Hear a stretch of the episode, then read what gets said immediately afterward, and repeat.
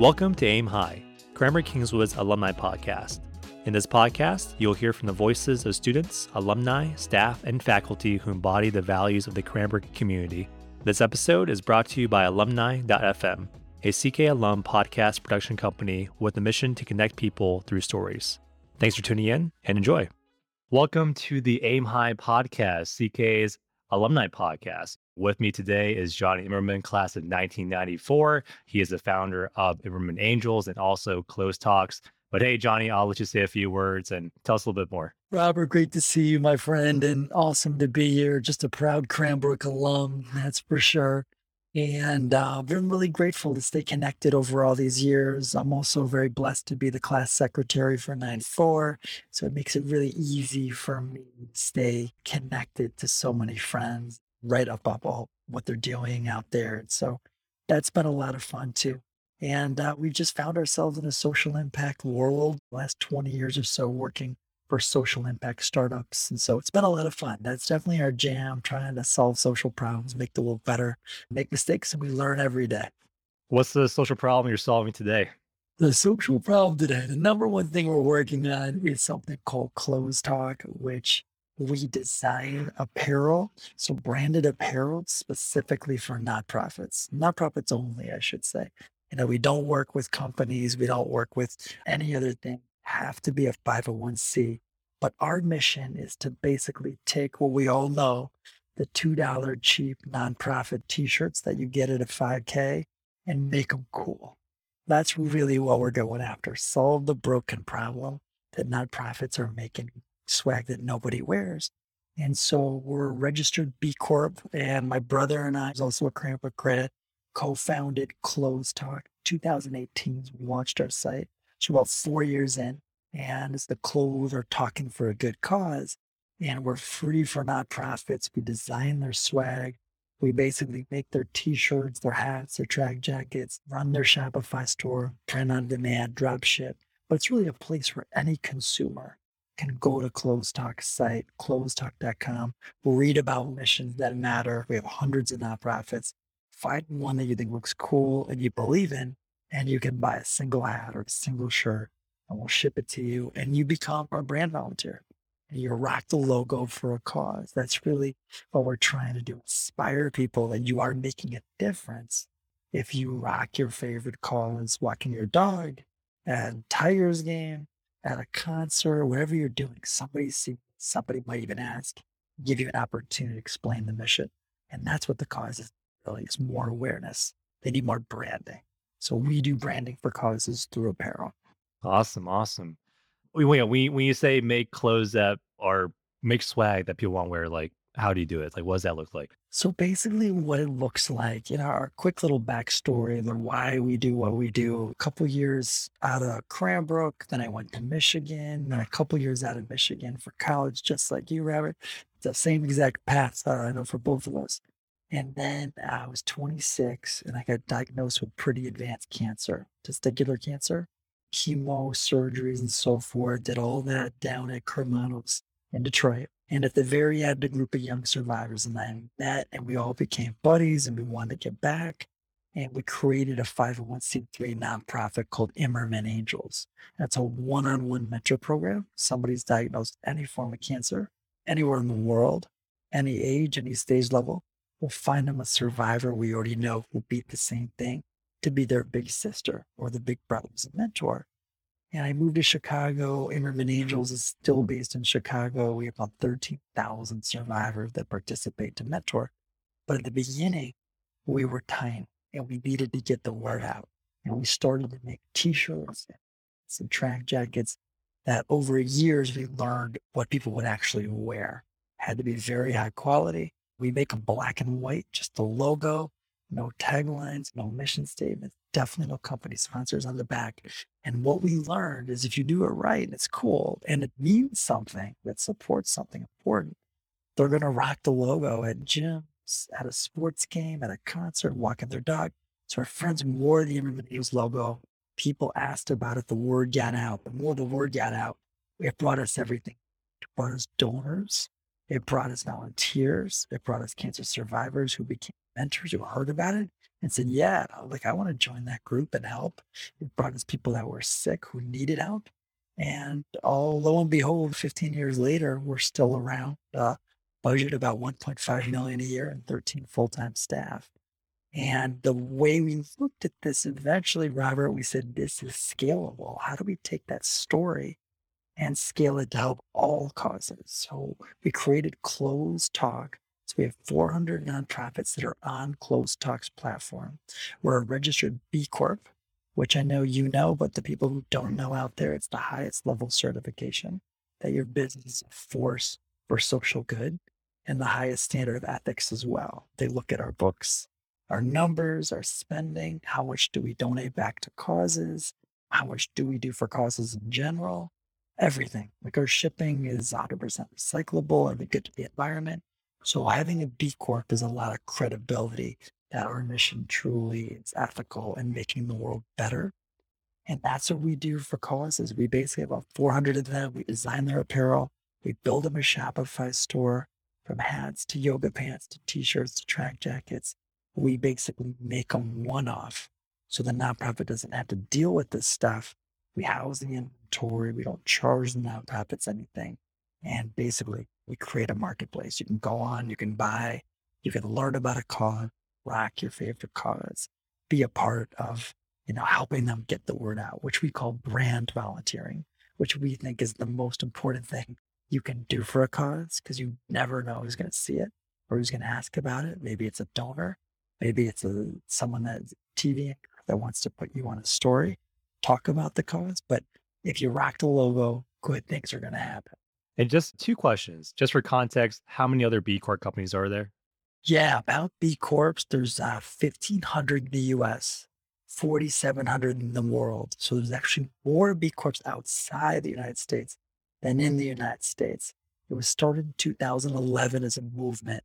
And it's really cool because they realized a couple business people in New York City, business people, I think they worked on Wall Street, and they were like, we need more conscious business.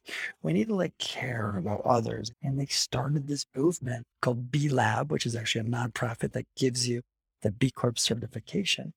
And it's incredible because it holds companies to a very high standard of ethics. It took us a year to get the certification and we spent countless hours on it, but they literally vet and score us in so many different categories about are we looking at the environment?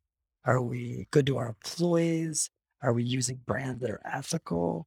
Are we inclusive in our vendors? So you have to pass all these rigorous tests that you're proving that your business is inclusive and has a mission that truly makes the world better, not just makes money. All right. So so that process takes one year. And now I'm also wondering how long it take you for you to get your first partnership? How did you start out? Because my past in nonprofits, I've got a lot of nonprofit friends because these are our colleagues. So colleagues, friends, partners, you know, a lot of my best friends also work in the nonprofit space.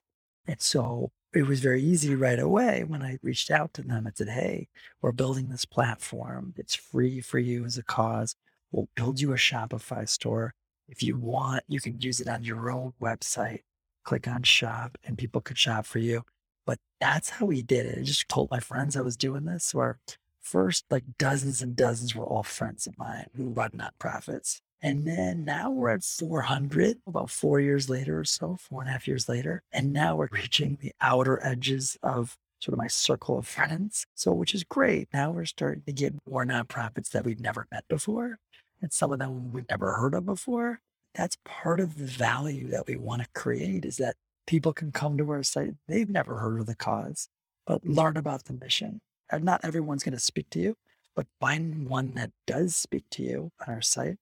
And then you can get involved or you can support by rocking uh, a t shirt or a hat. But now that's how we're doing it. We're just word of mouth, friends of friends, we'll post on LinkedIn every now and then that, hey, we're still looking for great causes. And every time we do that, we get some new ones that find us. And it's just forming a partnership and helping them.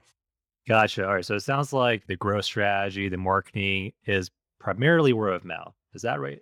Definitely. We are definitely word of mouth friends of friends. We're soft touch guys, and this is something that's free and no risk for nonprofits. But at the same time, we don't want to pressure them. Like it's up to them if they want to take our help.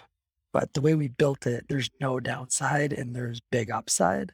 So in our minds, we're like, we can't really understand any nonprofit would say no. But likewise, we have to vet Robert the causes because we want to make sure that our community causes are truly ones that make the world better and are in good standing with the government 501c certification so everyone can come to our site trust that hey i believe in these causes and we're a b corp and they vet everything we do so there's also a level of trust there too all right so you have the certifications you have 400 400 organizations working with you you have a team all, all across the US, right? And you have a great brand reputation. Lots of things going the right way for you. So tell me what went wrong along the way.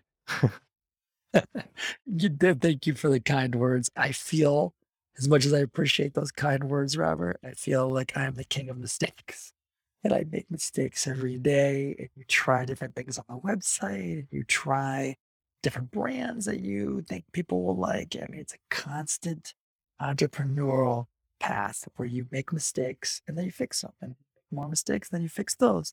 So you just, you can't ever let it get you down because that's part of the process of listening to the market going with your gut and making a decision. And what's not what the market wants, it'll tell you. Then you tweak this or you tweak that. So those are our biggest challenges is we're still learning what is it going to take to inspire the everyday human being that, hey, I'm going to the gym tonight.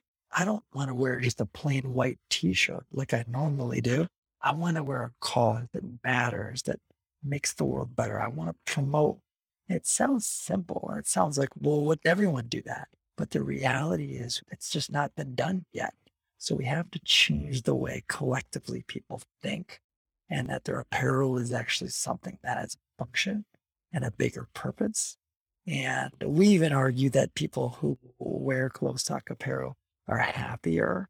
They make more friends. Somebody asks about it. You're more connected and you're just, you're feeling good about yourself because you feel like you're volunteering when you're just going about your day as you normally would. It doesn't take an extra bit of your own time, right? Just to rock the cause if you're wearing a t-shirt anyway might as well rock it for a cause. You know, so brand volunteer, you said that word before. Is that a phrase that you coined or is that something that's existed for a while? We say that word a lot. I don't know. My brother Jeff, who is uh, CK92, is also a lawyer. He would know if he's on this call because he's probably looked it up to see if that word is actually like trademarked. I don't know if it is. I really don't. But we use that word because I feel like it's the best way to describe the mindset of someone. You don't have time to go in an office and answer phones for, you know, three hours on an afternoon during the week to volunteer. That's okay. If you're just going to the mm-hmm. gym anyway, or walking your dog anyway, or going to the grocery store anyway, and you're wearing a t-shirt, you can be branding. And the causes need awareness to grow. And I think lots of times what happens, Robert, is that people think that the only way to help a cause is to give them money. But the reality is there's a multiplier effect. If you spend $25 on a t-shirt that you wear 50 times over the next couple of years and you keep it in your closet, how many conversations are you going to have telling someone else who might be able to help that cause way more than you can or make a write a bigger check than you can or know somebody that's sick that needs that cause that helps that cause help more people so we look at it as a donation and cash is great to nonprofits, and there's nothing wrong with that. They need that. But branding and reaching a base from X, let's say, who knows the nonprofit to 2X to 3X, as it continues to grow, there's more people now to find different ways to support the cause. That's how we actually lift the causes up, is from having more people know and more people being aware and everyone is going to find a way to help if they're really inspired by the mission. All right, here's uh, something I'm very curious about. So, yes, you can support financially, and yes, you can support with awareness and spreading the word. You know, the common phrase is starving artists, and artists get paid in exposure. So, what would you say is the difference between being a starving artist with a lot of exposure and you know being a CLOZTALK with a lot of exposure but not starving? That's a very good question. No one's ever asked that, Robert. That's what you get from a smart Cranbrook alum. Um, what is the difference? Let me lead with this being very open. CLOZTALK is not profitable yet, but we almost broke even last year. But we're a little bit in the red but we're doubling sales every year. So, from that standpoint, we're starving as an organization that we're not profitable. At the same time, we've got a lot of faith that we're going to find a way to turn it around. But I will say this I think the core of your question, at least the way I'm interpreting it, is if you love what you do and you care about it and you believe in it, whether it's artwork or whether it's solving social problems or doing legal work, if you love what you do, to me, that's just the best choice out there in the world because there's only so many hours and so many days of life. And to wake up every day and be terrified, not terrified, but just frustrated to do something every day, even if you're making a ton of money. I just, I don't know. I can't imagine living that way. Life is what's happening right now. And maybe a lot of young adult survivors if they were here, they would say the same thing because you just learn that lesson at a young age that there's only so many, so much time here. And I just don't have time to waste doing a job that I might, you know, absolutely dislike. You know, it just, it can't be about that in the end. We all need enough. I get that. But ultimately, loving what you do, finding a way, whether it's an artist or being a social impact guy, if you love it, it's just a better life. Yeah, yeah. Also, tell me about you're you're talking about uh, a little earlier.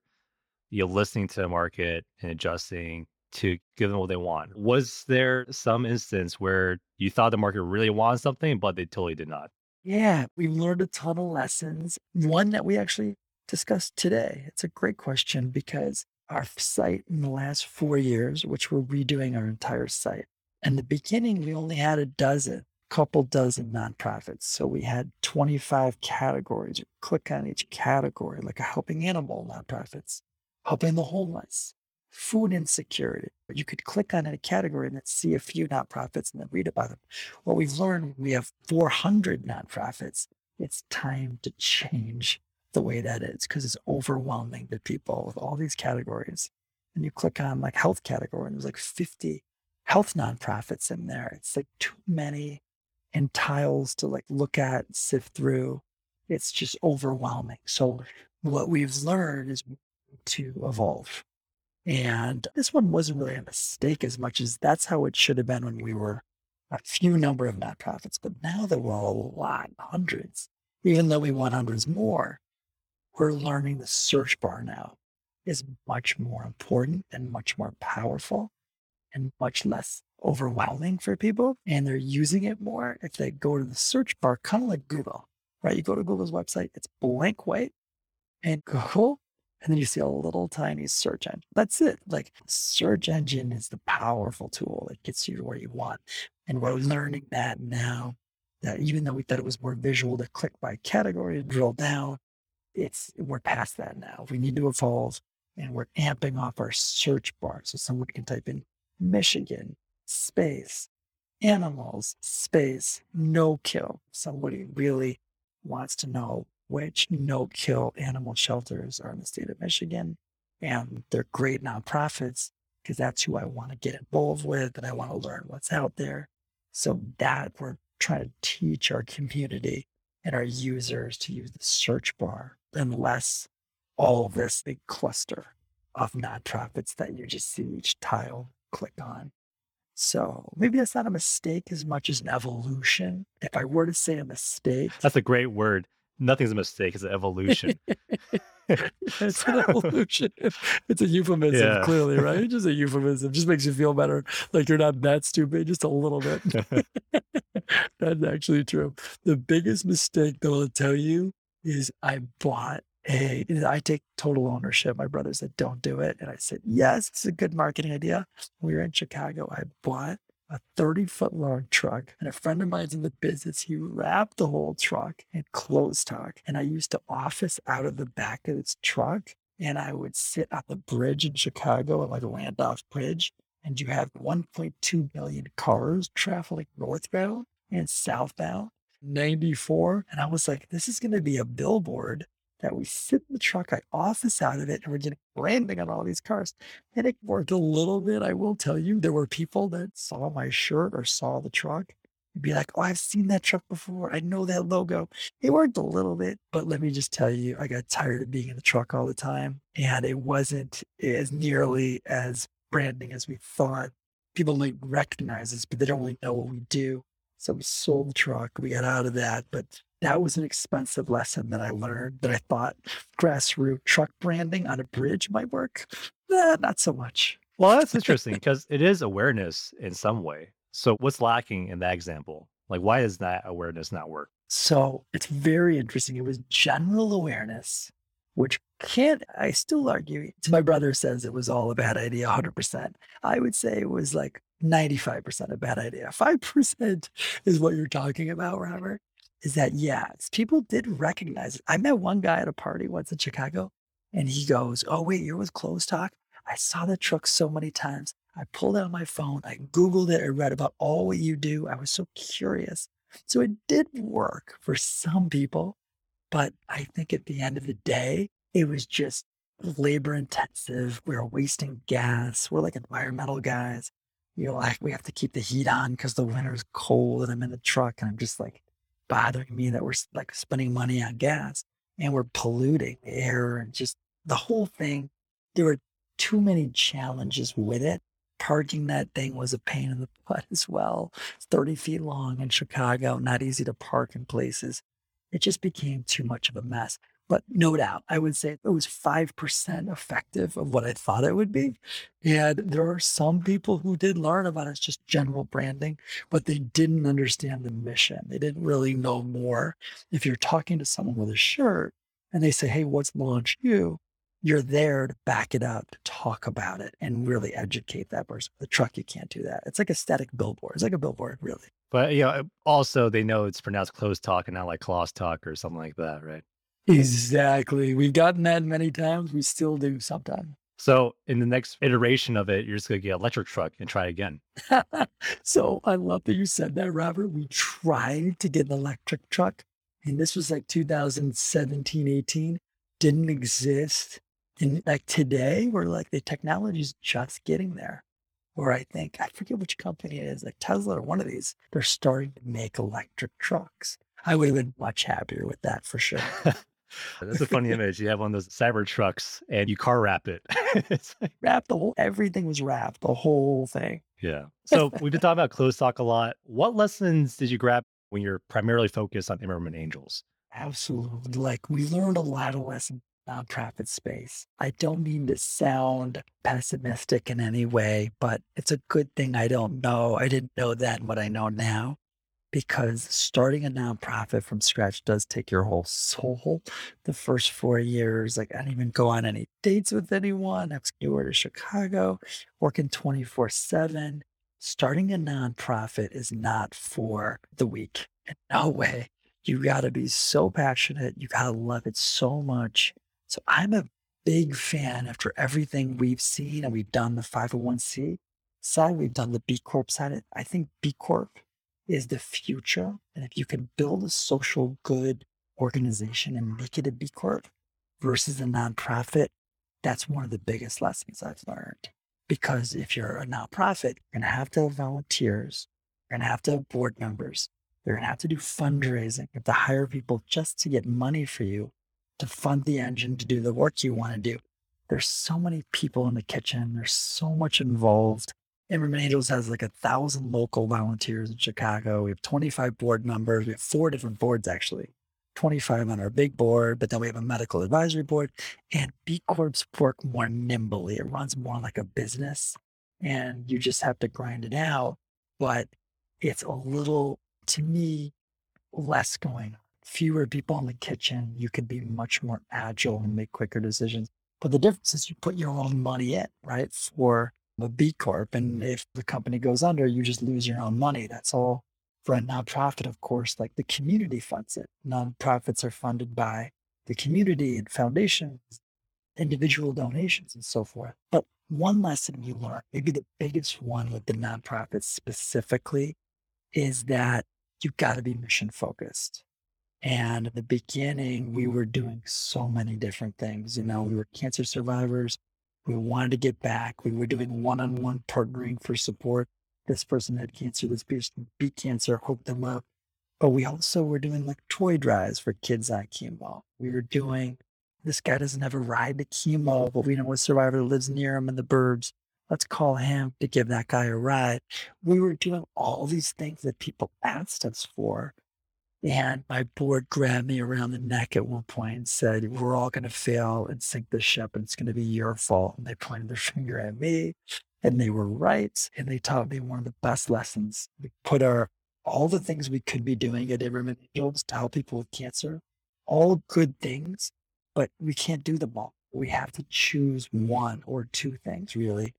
And we put all the things we were doing, 30, 40 things on paper, and then we started crossing them off one at a time, things we could live without. And the one thing we could not cross out and we just did not want to live without was one on one mentoring. That's when we got good, Robert, because we got better at what we do because we were focused and our brand was clear. When someone said, What's Imerman Angels? They do, Oh, yeah, they hook up this guy with cancer and that guy will beat cancer. And that's it.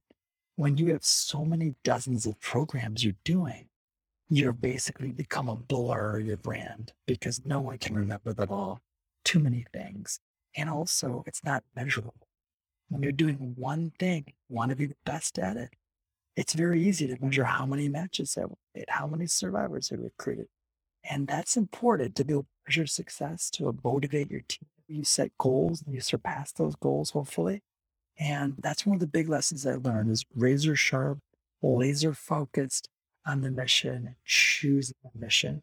If you're the founder, choose a mission that speaks to you and makes you the happiest. Everyone's different, but it's got to be something you love and care about. Mm.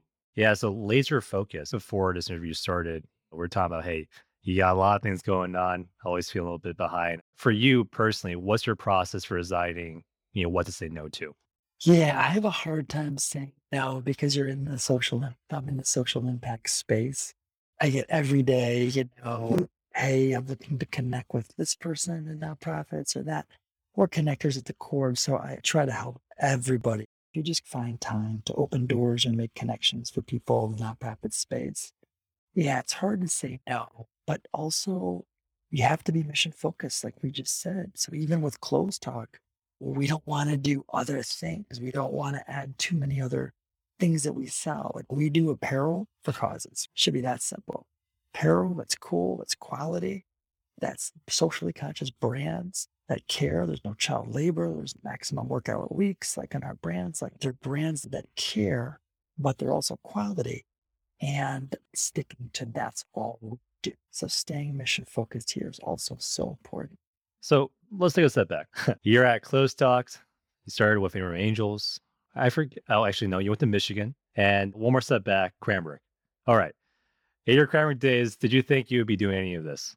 No, in my Cranbrook days, I graduated 18, 19. Now, I never thought I'd be diagnosed with cancer six, seven years later. Never thought I'd be working in social impact full time. And I think in life, you sometimes become a person that just trusts that what life gives you is your path. And there's really not sometimes a whole lot we can do about the path. And so I was working in commercial real estate before. And once I got diagnosed, I just was like, I don't really care. And I don't really know how long I'm going to live my life. And I just want to do something that I know makes the world better and makes me happy. And makes a real difference. It leaves a footprint. And that was kind of my reaction after treatment. And the reason why is my mom and my brother, like that's our family. That was our, those are the lessons taught by my mom. You're always giving back. You're always helping out others. You're always volunteering. So then at that point, once I got sick, I was like, you know what? This is the time that I'm not that afraid to jump. So no, at Cranbrook, I never thought I would be here in this space doing this. But, you know, that's also a lesson I think we learn at Cranbrook is always service. I can remember at Cranbrook going into a senior living home and visiting people once or twice a week in the area. It was like Square Lake and Woodward. I remember that. But you're always expected to do something for people outside yourself. And I think Cranbrook is awesome in that way. You have to do some community service because we all hopefully become the best people we can. Always be thinking of others as you get older. But I think a lot of that foundation comes from places and the people at Cranbrook. During your days at Cranbrook, how would you define the community that you're a part of? Yeah, we're still friends. I mean, now again, I'm lucky to be the class secretary. I feel like it's such a community. I had lunch last week with one of my classmates from Cranbrook in New York City. I've stayed in touch with a ton of people my year and other years too.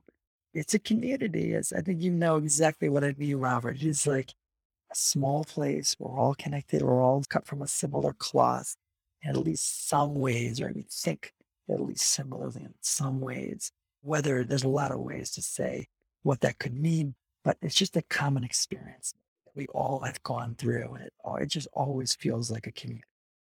And every time I go back to like alumni cocktail, it's like one of my favorite things to do. It just seeing old friends, you, that's how you grew up, and that's how you grow up. It's just, it's an amazing, I'm lucky to be a part of it. Yeah. So, so I started being a classic secretary last year, not too long ago. And I, I'm wondering for you, hey, like, through the years, has anyone in your class done something that you would have never expected them to do? You know, I would say our class has been pretty good. Like lots of times, don't take this personally. Over time, they start to respond less. You have to try harder. Over time, they just get busy they have families or kids. No one's fault. It's not personal, but you got to try harder to get them to respond to you, to give you an update. No, I haven't been really surprised on what they do as a class secretary, but it's a lot of fun. And I think you're going to find it to be really fun too, Robert. Then you get to keep in touch. It's a reason to reach out. And you'll be surprised. Like some people who you didn't mm-hmm. think would reach out and keep in touch with you will do that. It might be a real pleasant surprise to see how many people reach out to you and you just stay connected. Oh, that's that's true. I mean, some people that probably only talked to, I mean, literally maybe five times during my time in high school, they reached out. I was like, oh yeah, yeah. I was expecting this, but it's awesome. It's awesome. In, in a similar way, I think just living day to day life, doing different things, you just come across CK people unexpectedly. Like CK people are everywhere. you definitely do. They are. We are out and about. We travel and we do great things. Like Cranbrook teaches you that. Aim high from the beginning. Don't just settle and do something small, like go epic, go big, do something big, create, build, whatever you do. But it's pretty amazing how many Cranbrook alums have done some really outstanding things. Now, what I'm actually wondering this too. So, what made you volunteer as class secretary?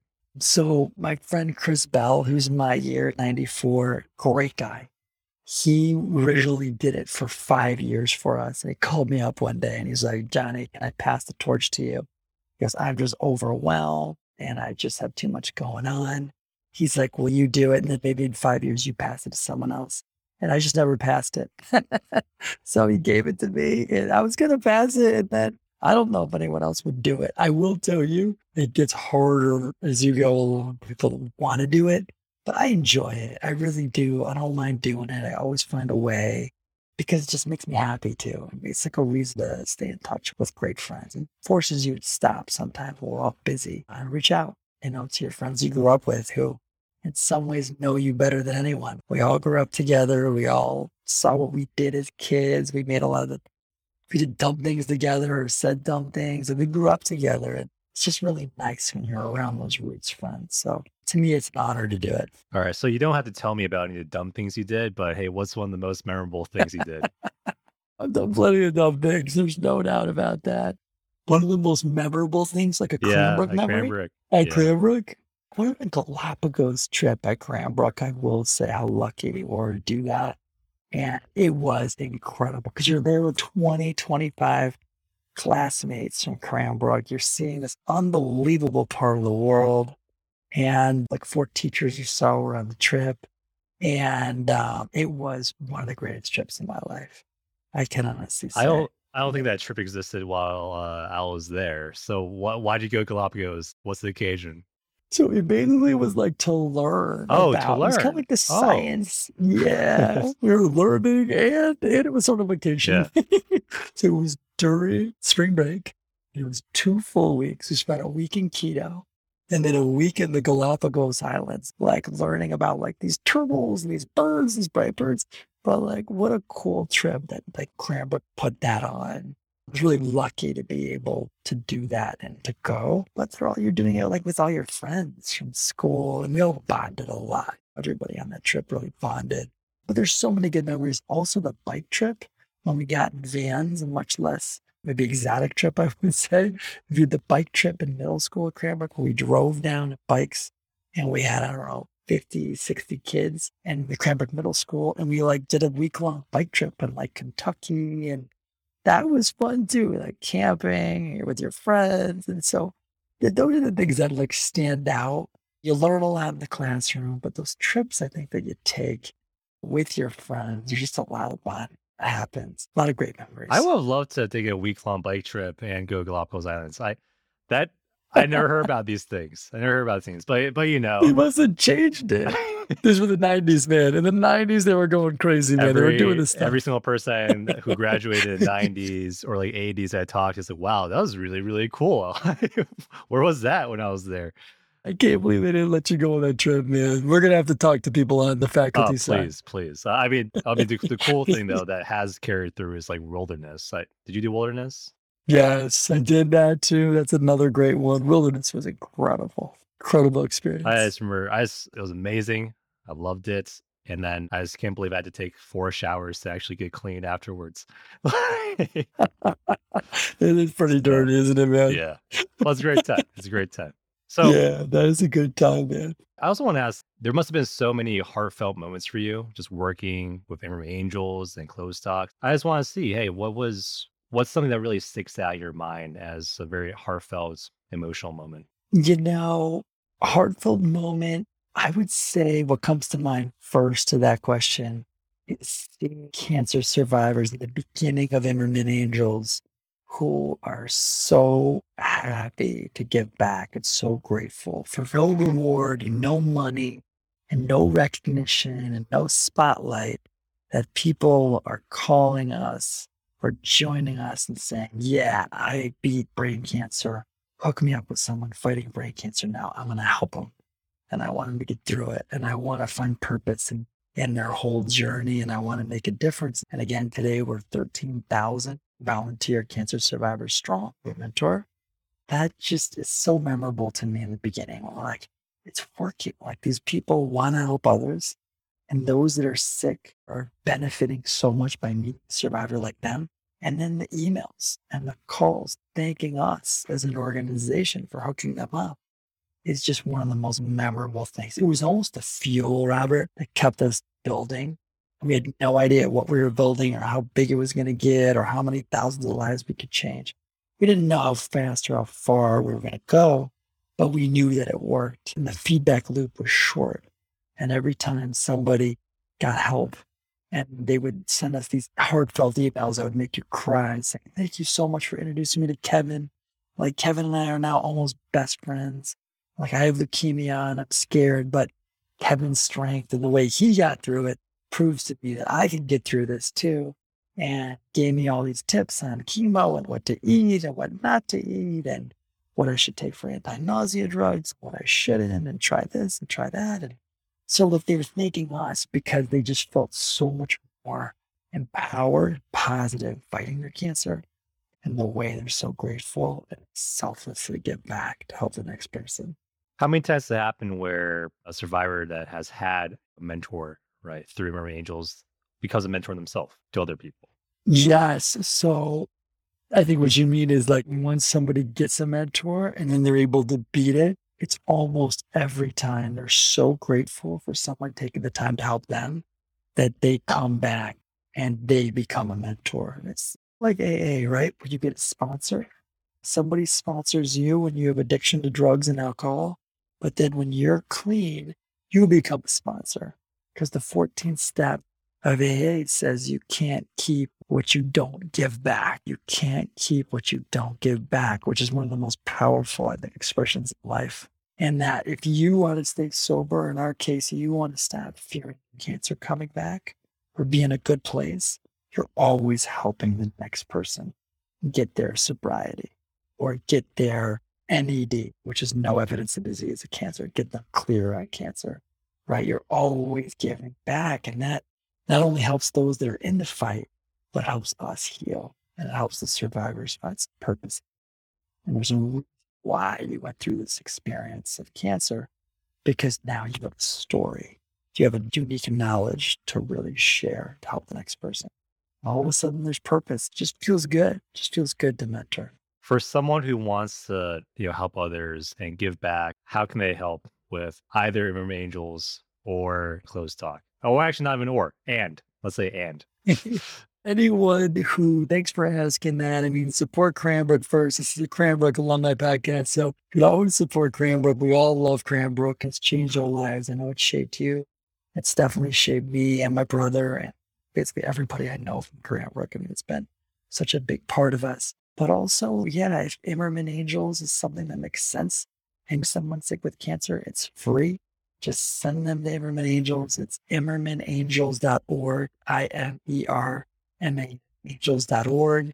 You could send them to us. It's free. We're the biggest network in the world of survivors. We got the best chance of being able to help. And if you want to rock a cause and be a part of CLOZTALK, pick your favorite cause on our site, rock the logo, feel good doing it, share the message, share the mission, help that cause grow. You can go right to our site and buy a hat or a t-shirt or a track jacket or hoodie for any cause that really speaks to you. Amazing. All right. Last question. Who do you want to hear next on the podcast? That's a great question. I think you should have a board of governors. On the board of governors, it is my year, a guy named Ernest Adams. And Ernest just stepped out actually this week. He's a good friend of mine, lives in New York. He was a boarder, he was captain of our football team, captain of our wrestling team. He's like a badass, great guy. And Ernie, we call him Ernie. Only a few of us get to call him Ernie because you know I like it, but we do because we grew up with him. But Ernest would be a great guy to interview. Not only is he like bleed Cranbrook like we all do and loves it, but he has had a really unbelievable career in HR for huge companies like Gap. And most recently at Ralph Lauren, he was the number two in HR. He just actually walked away and he's going to be in a RV for the next like six months. He's like taking time off and he's like traveling around already. But I think he'd be a great interview for you. He has internet access. So okay. And he hasn't left on the trip yet. So you could still get him. You could still get him before he leaves. Yeah, yeah, before he's off the grid. Yeah, exactly. Because he's going to do that. But he's accomplished to be the number two in HR at a company like Ralph Lauren, a billion dollar company. He's a genius. And what he does, keeping cultures as healthy as they can, just a great guy, very successful story of finding a niche in the fashion world in HR and just grow, just building his way up. But check him out, Robert. And if you want an intro to him or any other person, let me know. Elissa Slotkin is another one my year comes to mind. Alyssa is also a congresswoman, which is incredible, and uh, a U.S. rep. And she's a no-brainer. She's also our year two, 94, and she could bang out any interview in no time. So she's a good interview for sure. Awesome. All right. Last of all, thank you so much, Jonny, for coming on. Glad to have you. Robert, thank you for all you do for the school, man, and appreciate all your good energy, man. It's good to know you. This has been Aim High, Cranbrook Kingswood's alumni podcast. If you like this episode, we'd really appreciate if you could take a few seconds to subscribe wherever you listen and leave us a five star review. This helps a lot in getting the word out and making the podcast easier to find. For any feedback or guest requests, please send an email to robert at alumni.fm. Thank you so much for listening and catch you soon.